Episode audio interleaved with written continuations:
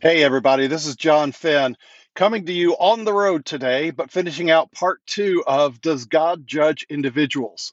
Uh, this is John Fenn, CWOWI.org. That's our website. There you can sign up for my weekly thoughts, which are free email that come out every Friday morning, uh, U.S. time. You can s- see several videos about house church and instructions. You can even see archived articles from my weekly thoughts, my e newsletters, things of that nature. CWOWI.org. You can also find out about our upcoming conference in a suburb of Tulsa, in the Tulsa area, October 8th through 11 of 2020. So, anyway, but let's start there. Let's start where I kind of picked up last time, talking about does God judge individuals and how might that work? Uh, this is very narrow. I'm not going to explain, it's not going to explain why everybody doesn't get healed or why somebody dies early or why a tragedy happens. That's not the intent. The question is Does God judge individuals? And if so, how does he do that? Now, I've covered previously Ananias and Sapphira, that was an active judgment, uh, Herod, that was an active judgment um, and then degrees of judgment, like on Elymas, the sor- sorcerer who was blinded for a season, and things of that nature. I've been talking now, and I want to focus on what I would call passive judgment that I touched on last week, which was which is when uh, the Lord allows a person to suffer the consequences of their actions. So let's go back to First Corinthians chapter 11, verses 17 through 31. The situation is this, and you need to understand the situation in Corinth itself. We're told in Acts chapter 18 that the city of Corinth uh, was founded with the Apostle Paul and uh, some friends, Aquila and Priscilla, who stayed there. And it said that Crispus, the ruler of the synagogue, uh, became a believer, and many of the Jews with him. And those that believed separated themselves from the regular Jewish synagogue people, and they moved next door or adjacent to the house of one Roman named Justus and it says also in First Corinthians chat or in Acts chapter 18, verses 1 through 9, it says that many of the Greeks, many of the Corinthians also believed. So we had Gre- Romans, Jews, and Greeks thrown together in the house of a Roman household. Now understand the cultural context because this is important to understand what happened in Corinth. Paul would later, let me go on and explain. Jewish people, Orthodox Jewish people, um, at that time would not affiliate, associate, have dinner with Gentiles. At the same time, you have Romans who had conquered the world. So the Romans were the upper echelon. They were the the white collar, you know, ship owners and store owners and people like that, you know, white collar. And the Romans would not aff- affiliate or associate with the lowly Jews who they had conquered or the lowly Greeks who they had conquered. They considered themselves superior to the Greeks, even though the Greeks uh, brought them a lot of the things that Rome was built on. And so you had these cultural biases, these prejudices between the Italian Romans, the Middle Eastern Jews, and the Greek uh, of Corinth, because Corinth is in, in Greece. And and so all these biases, all these prejudices throw, are thrown together. So the Jews don't normally associate with anybody other than themselves. The Romans don't associate with anybody other than themselves. The Greek women are practically worshipped and didn't have to wear a veil if they didn't want to or, or whatever. Roman women were not given as much authority and they showed off their their wealth by braiding their hair and weaving jewels into their into their hair and and the Jewish women it depended on synagogue synagogue if they wore veils or not. It was all a mix mishmash, and they were all thrown together in the Roman house of Justus. So what happened by the time you get to First Corinthians chapter three? And verses 3 through 15, Paul says, You guys are acting like you're not even born again. There's envy, strife, and divisions among you. And these things are going to be wood, hay, and stubble that if you carry them all the way to death and stand before the Lord, that'll be that envy, strife, and divisions that you never grew out of is going to be wood, hay, and stubble that the Lord will burn up in judgment. But you yourself will be saved as though, but as though having come through a fire. So when we go to 1 Corinthians 11, a few chapters later, verse 17, where he starts out and he says, Look, he said, it's heard that there's divisions among you, that many of you are not eating with everybody else and having the Lord's Supper or coming together for a meeting. And he says, You have your own houses to eat and drink in. And he says, But you need to set that aside and come together as a body. And he says, You're not judging, you're not discerning the Lord's body properly. You're not eating the Lord's body, you know, having the Lord's Supper and and partaking properly. So you need to judge yourselves. And he said, because you've not discerned the body of Christ, That is, you're not walking in love. You're full of prejudice, envy, strife, divisions, hatred, all these different things. He said, Because of this, many are weak and sickly among you, and many have died early. If we judge ourselves, we won't be judged of the Lord. But if you are judged of the Lord, it's so you're not going to be condemned with the world.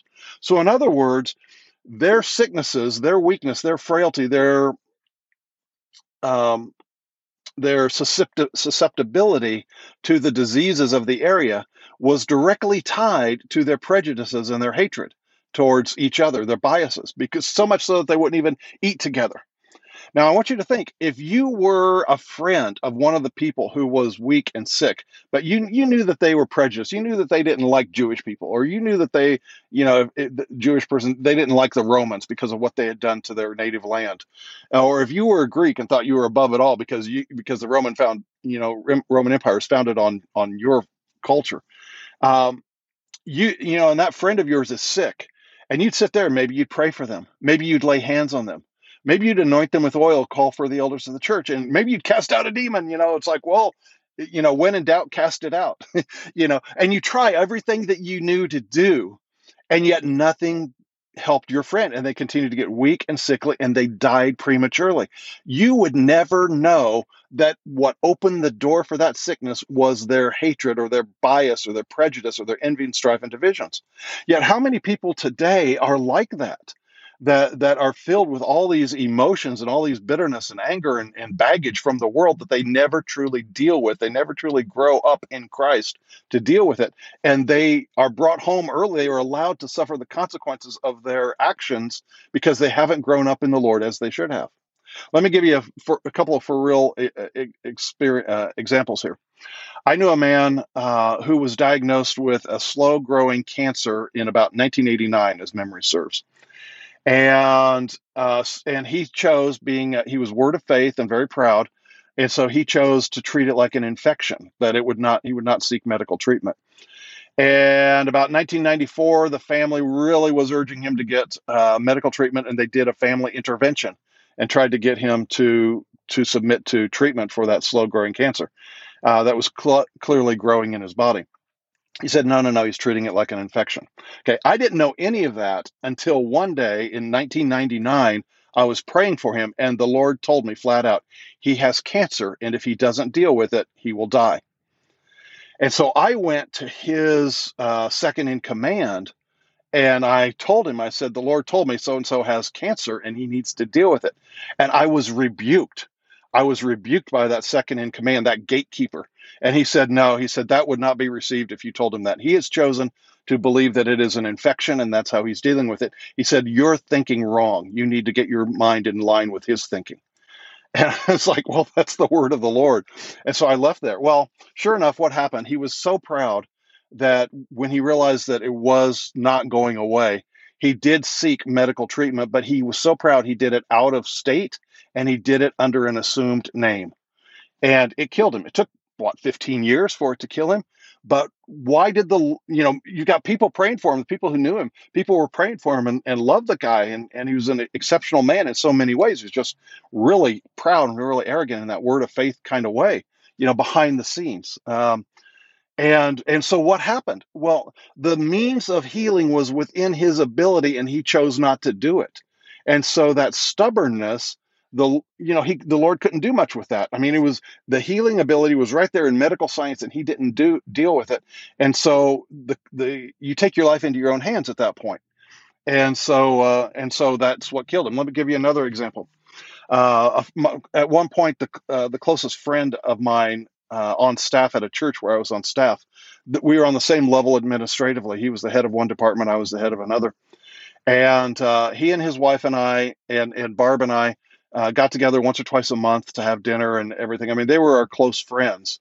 And like I said, administratively on the same level at that church. And one November, uh, one November, uh, they asked us to go to this 10 acres of land that they had bought, about four hectares. And uh, and they were going to build a house on there and everything else, and they wanted to show us the land. So Barb and I are walking along that November, walking out there with them, and they're showing us the plans. And the father speaks to me and says, "He'll be dead within a year." And uh, we got in the car, and I told, and I said, Father, can it be changed? And there was silence. And so we got in the car, and I told Barb, I said, the, the father told me he's going to be dead within a year. And Barb said, "Can it be changed?" And I said, "Just a minute. Let's just be quiet for a minute and let me let me uh, let me pray." And so I just internally, real quick, Father, can this be changed? Is there anything we can do? Silence. So I told Barb, I said, "No." I said, I, I said, you know, we waited there 30 seconds and he didn't say anything. So I said, "No, I don't think it can be changed." Well, that was November. Three weeks later in December, uh, this man was uh, removed from his position uh, of that arm of ministry and offered a lower position under the uh, subordinate to the new director of his department. So, so he was relieved of his duties, and a new guy was appointed. And uh, the pastor was very kind and said, you know, you can head up a department within that department, but you, I don't want you directing the whole program. And uh, and his heart was medical missions, and he was kind of taking, he, he was adding a more humanitarian element to that particular department, and it was contrary to where the pastor wanted to take it. But it hurt him very much because he knew the pastor before he went on staff. He'd known about 15 years, and to be replaced hurt his pride. Uh, just it was very painful for him.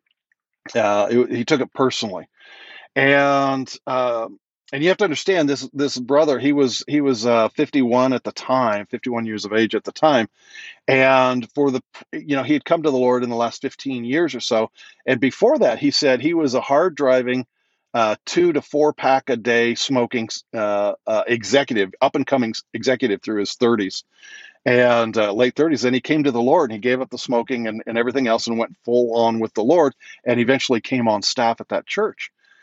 And this is important to understand because what happened was that I, in December, after he got fired and replaced, I, I really he, he came to my office to vent a little bit, and I said, "You've got to you've got to let go of this bitterness. You've got to deal with this." He said, "Oh, I've forgiven him. I'm okay." But I knew in his heart he hadn't. He was still very hurt, very bitter, and he sought to just busy himself in ministry activity rather than really dealing with his heart.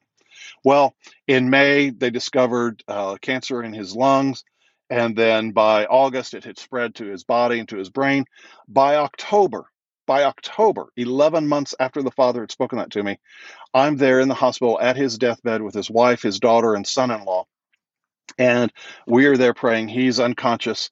And it's like, let's pray. You know, medically, he's got about half an hour to go.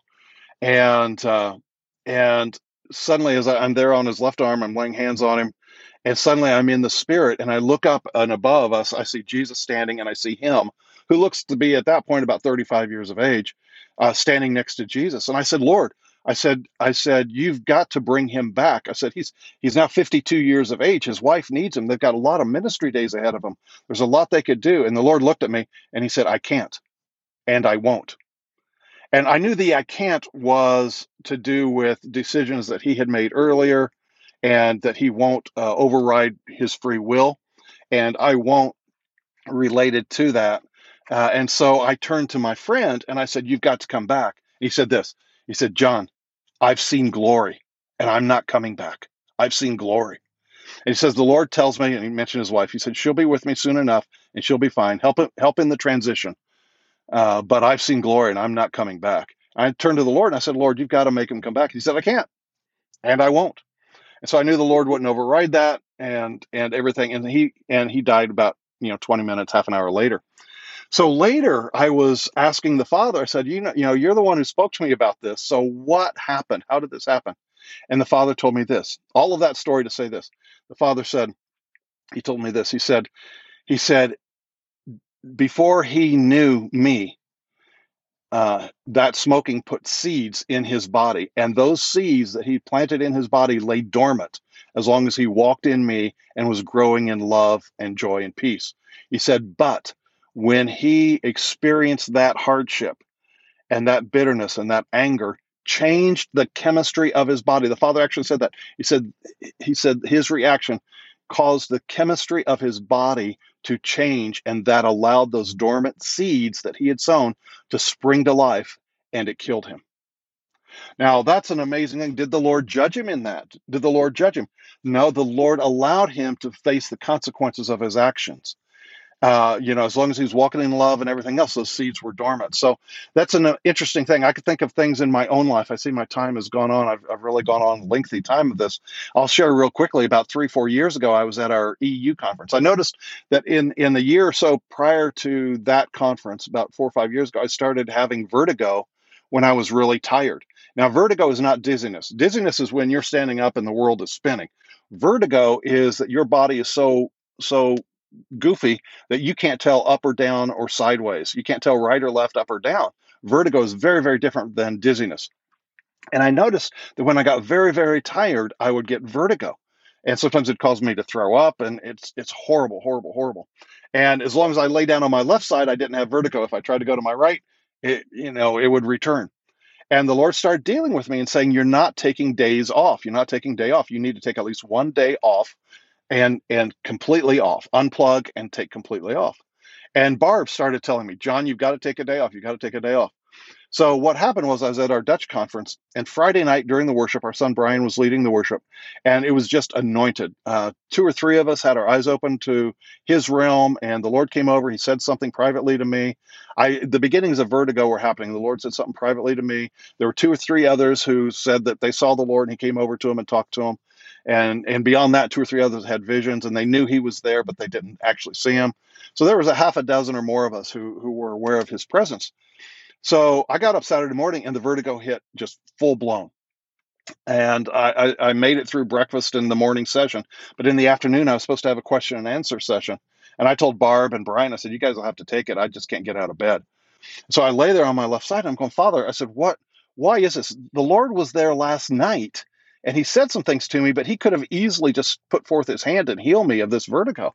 And the Father said this He said, You've done this to yourself. He said, I've been dealing with you for some time about taking a day off, and you know you get this when you get very tired. You've been in disobedience. You haven't even obeyed your wife, who has been telling you to take a day off. You've done this to yourself. And he said this He said, Your body is going the way of the earth, and you need to learn to adjust. You need to adjust.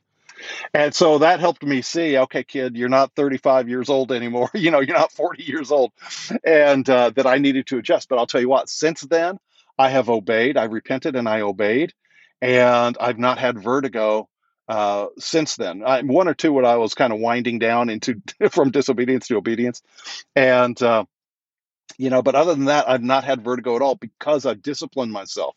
People will sometimes call or Skype or email me like on the weekends, you know, and I'll try to take a Saturday off or Friday or, or Monday or something like that, and it's just like I'm just unplugged, you know. And because I've disciplined myself, I've stayed rested enough and uh, and that has not returned. So what was happening? The lord was judging me. He was he said if we judge ourselves he won't judge us. And so the lord had been asking me the father had been asking me to judge myself about taking time off not be such a, a type a personality where you get up in the morning and boom hit the computer and start emailing people. There's a time for that and and five or six days of the week i do that but then i've learned to take a full day off or or two as i need it and I've learned to cut back a little bit. So those are examples. Does the Lord judge individuals today? Yes, he does. He asks us first to deal with it personally. And and he will sometimes, if we will be obstinate, like those Corinthians, he will allow us to suffer the consequences of our actions, and uh, and it's a learning process. So I hope that's helpful. It in no way explains everybody's tragedy and, and illness and everything else. It wasn't my intent. It was just to answer the question: Does he judge people? Yes. And if so, how does he do it passively?